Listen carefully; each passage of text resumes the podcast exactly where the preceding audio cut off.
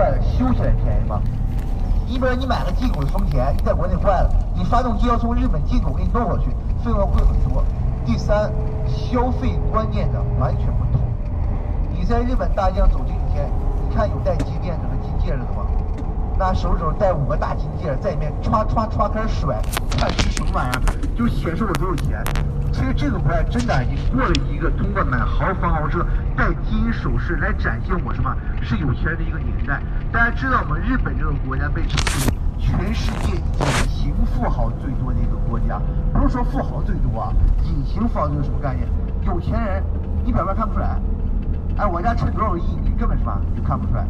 当然，日本这个国家他不愿买豪房豪车，那在哪些方面的投入还比较能实在一些？如果说日本这个国家人一辈子收入分10份，大家猜猜他在哪方面的投入应该是最多的？是教育的，最严格的，不是健康。你刚才说什么？哎，多讲一下啊！我刚才也确认，各位记住啊，这个国家投保率是全世界第1名。你稍微研究的高，你会发现日本的投保率高达650%，平均一个人购买6.5个保险。在日本出了什么保险就是这个购买率最高呢？叫生命保险，叫 生命保险，翻译成中文叫意外险。因为这个国家地震、台风、火山各种自然灾害实在是太多了，很多什么父辈的买保险是一个什么概念？要不我出去，我回来把钱也带回来；要不我出去，我回来让钱回来，给我的直系亲属的生活留下一个什么比较稳定的一个保障。这是这关于购买什么保险的一个态度。那第二，在哪方面投入比较多啊？在健康上投入虽然比较多，大家听过日本长寿吗？其实日本长寿84岁，我一直觉得没有什么值得惊讶。你活80岁，中国能活到80岁的人有的是。那其实最让你惊讶的，这个国家健康寿命能达到76.5岁。什么叫健康寿命？就是76.5岁之前的叔叔阿姨，基本上都可以自主生活。这就是为什么你待会儿你到了福冈，这个太宰府天满宫周围有小商业街，这2排工作的叔叔阿姨平均年龄都是6、7岁左右，有的店那个老头都这样，还在那烤东西，烤，就是真的就是说这个整体的身体素质什么还是不错。大家知道得功于什么吗？为什么日本的寿命这么长，健康身体状况这么好？有些时候我跟文说啊，有人说这个空气好，这个吃的干净。我问一下各位啊，中国明清两朝有雾霾吗？没雾霾，我们这不长寿，活30岁就死了。中国明清两朝有地沟油吗？那吃的相当清淡，那全是青草啊，也不长寿。我们这个国外长寿和对健康的重视和医疗水平绝对有直接关系。在上个世纪的80年代，日本真应该感谢日本政府。日本政府提出的什么政策？经济军事比不过美国，我们就比他能活。提出一个全民养生政策，在小学、养老院当中一些各种健康服务食品全部白给你，不需要花钱的。您觉得日本政府好吗？我当时一听这个时候，我就想，哎呦，这个政府真不错。后来我上大学的时候，我们的教授跟我们算了笔账，他说老嗓子就是叫我名，说你这个中国人，你千万别觉得日本政府好。他给我算了笔什么账啊？他说如果你在日本这个国家，你活到80岁死，你40岁开始得病，你申请一个低保户。你往后40年看病，日本医院不要钱了，就全是政府给你报销了。他得在你身上搭40年医药费。如果日本政府跟你说我们要成为全世界最能活的国家啊，就比美国能活，活死他们，你就开始注重健康了。你到75岁得病，你到80岁再死，他在你身上只要打5年的医药费。你这么样一算，他其实能省了35年的医药费。所以各位不要一直觉得资本主义国家政府有多好，我一直觉得资本主义国家政府只是一个非常有远见的国家政府，是这样的。所以这当然也是这种政策的一种提倡下，导致日本这什么整体平均身体素质什么还不错。但日本还是比较矛盾的，首先长寿，那自杀率高吗？自杀率相当高，连续好多年名列前列3高。一听到自杀，立刻就想到日本了啊！而且你会渐渐的发现，日本近2年有一种思想渐渐的消失了，就是卧轨死。听过卧轨死吗？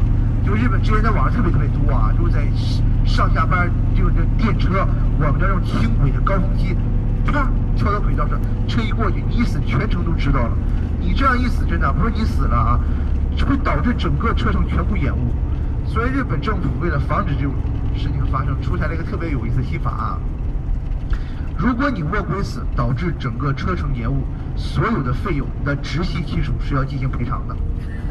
不是说你死了你就走了就完事了，你爹妈剩下半辈子要赔钱了。你高峰期导致人家汽车堵塞，不是你1-2千万人民币能搞得定的，你没有个上亿之币你是搞不定。高峰期那么多人上车，你导致人家迟到了，所以日本人就现在觉得，哎呦这种司法成本太高了，玩什么喝药上吊司法啊！日本最有名的自杀地方在哪？去过富士山吧？富士山三合目有个自杀森林，坐着车从盘山腰一直往上钻，一直往上走到5合那头，在中间三合目地方被称之为不归里那个自杀森林。不知道有没有细心的发现，当你拐到一个地角，摆着俩大牌子，那俩大牌子写着什么？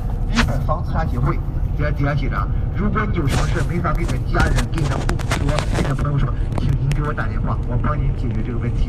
你坐过日本的地铁，在地铁你上车之前，就这种玻璃上看一车门。在那玻璃旁边一定有两个镜子，反光镜。那个镜子干什么用的，大家知道吗？不是让你整理妆容的，是让你如果真的有跳轨死的想法，看你活在世界上最后一眼，打消你卧轨死的想法。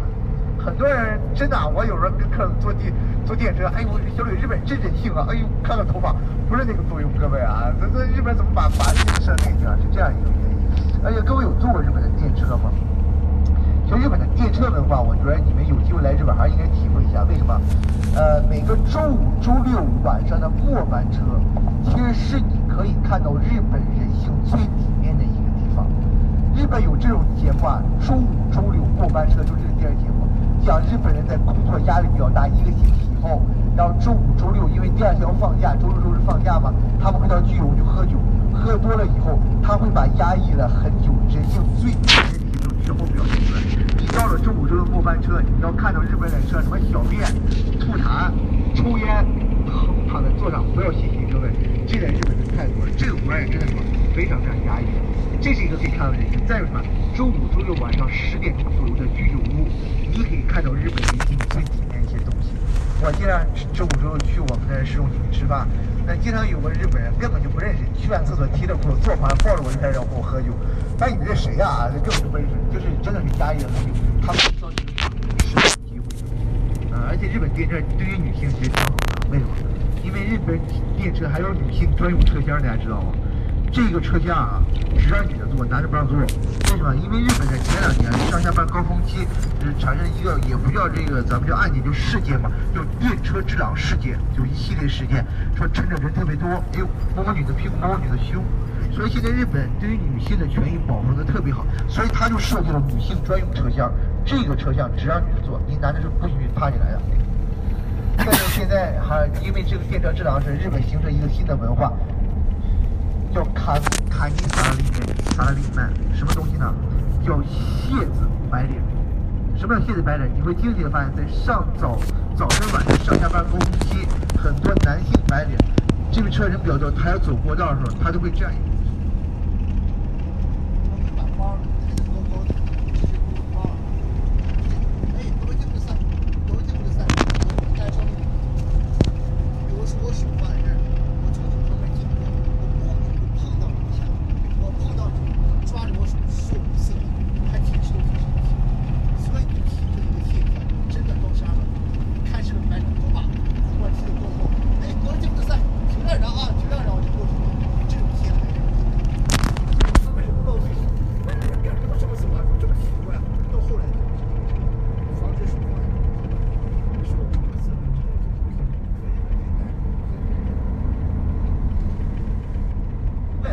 真的不要认为日本女人地位低啊！现代日本女性的地位真的不是很低，这个各位应该是。而且各位，你也不要认为日本女人温柔。好多人问我说：“旅长，你女朋友是不是成天回家给你跪着洗内裤、洗袜子，洗什么玩意儿？”我说：“你听谁说的？你说日本女人温柔，真是网上瞎写。像我女朋友她是92年，其实她们受欧洲文化和美国文化变得相当放荡，相当开放。”就相当开放是吧？对，用词不当的，相当开放的。老一辈的女人昭和时代的人，像我岳母那个年纪，她受日本传统文化影响，变得什么？还是比较温柔一些。老公回来喂人家，哎，我开了个塞。第2天老公走的时候，一个便当，你点了下，看见第一个老公，这是他们做的。我女朋友她3月半，她从来没给我做过这种事情，这从来没给我做过，各位啊。但偶尔回去会给我做一个爱心小便当啊，就是小盒饭啊，就是有时候下班特别晚了，8点钟回家啊。但是说句实在话，我打心里说啊，就咱们聊聊天啊，我当时一看这盒饭，我直接把盒饭扣到他脸上去啊。日本所说的爱心盒饭，就是真的就是拿那个熊的模具啊，把大米饭撒点盐，给你做出熊的形状，剪个海苔，剪个眼睛，个嘴贴上去，卷俩鸡蛋卷，放俩小西红柿，那真是相当难吃。我跟你讲，这我已经不好意思说，你知道吗？我真不好意思说啊，哎，看人家做了也就这样了啊。而且大家听过日本女人结了婚不工作吗？但这个不是网传，确确实实日本很多女人结了婚有不错正式工作，不是上早这朝八晚五的那种正式工作。但日本女人是不是说完全不工作？她们做什么比较多？比如说我作为主妇，我生完孩子前我要养孩子，等孩子大了上幼儿园的，我会到超市啊或者便利店去做收银。一些简单的工作，每天上4个小时或3个小时的班，一周上4天，打这种零工的日本的家庭主妇其实嘛也是挺多的。而且日本女人有个最不好的想法就是我这儿说我们中国什么叫好老公？我问问您大姐，什么叫好老公？下班出去喝酒，喝什么酒？回来给我做饭，挣的钱全给我花，是这样吗？不是这样的啊，不是这样的啊，可能其实我们东北也是这样的，不愿意跟老公喝酒。但如果你要在日本真是下班回来做饭，老婆觉得不高兴的。不是你什么男人啊？你说男人应该有朋友圈，你下班的不是干这些活，你应该出去应酬，所以就产生了日本另外一种文化，叫 hitorino izakaya bunka， 叫一个人的居酒屋文化，主要指男性。很多日本男性下班没那么多朋友。回家了以后，老婆又在我耳边哔哔哔哔说压力太大，于是一个人到一个小酒馆，点一杯酒，点一个餐，一边吃还一边看手表。哎呦，怎么还不到7点钟啊？到7点钟赶快结账回家的原因，各位不要，这真不是开玩笑，各位，这种文化在日本是非常非常普遍，所以日本男人啊，而且活还是挺累的，而且有的时候有亲戚来我们家做客，像我们过节，我这样说，我爸就是我妈在，就是老婆去打麻将吧。你不要做了，当然你看在日本，你要是有亲友来的时候，你要这么说，日本老婆有可能蹲在家开始哭了。你们在你哭什么？你在外面挣钱养家，这是你的工作；在外面主持家务是我的工作。你把我的工作抢走了，我生存的价值在哪里呢？就是他的想法跟中国什么完全不一样，就是这是不是特别好？但日本女人其实有一点我觉得比较好，这价值观性。我跟我女朋友谈了3年半，我俩现在出去吃饭 AA，你相信吗？啊，你相信吗？我跟我女朋友谈了3年半，我俩现在出去吃，无论吃什么全是 AA 制，她不我的，我俩现在一起住，房租我承担，水电煤气瓦斯网费全是她承担啊。就刚开始的时候，我们一起出去第一次约会的时候，我就要去结账，她就给我拉住，她说咱 AA 就可以。我当时心想，我说日本这么奇怪，她是不是觉得我要打她坏主意才这样的？我说没打你坏主意，我说这就是我们中国男人一个传统啊。特别是我爸从小给我灌输这思想，说你是个老娘们儿啊，你跟女的出去吃饭，你付钱就是天经地义的事啊。后来我就把饭钱我是结了，后来看电影的时候他就一定要结账。后来我们俩谈过一段时间，他会说很直白的话，他说你没必要在我身上多花钱，你花那么多钱干什么？咱俩将来不一定会结婚的，你不要现在你在我身上多花钱，或我在你身上多花钱，咱们连分手的时候连普通朋友都做不了。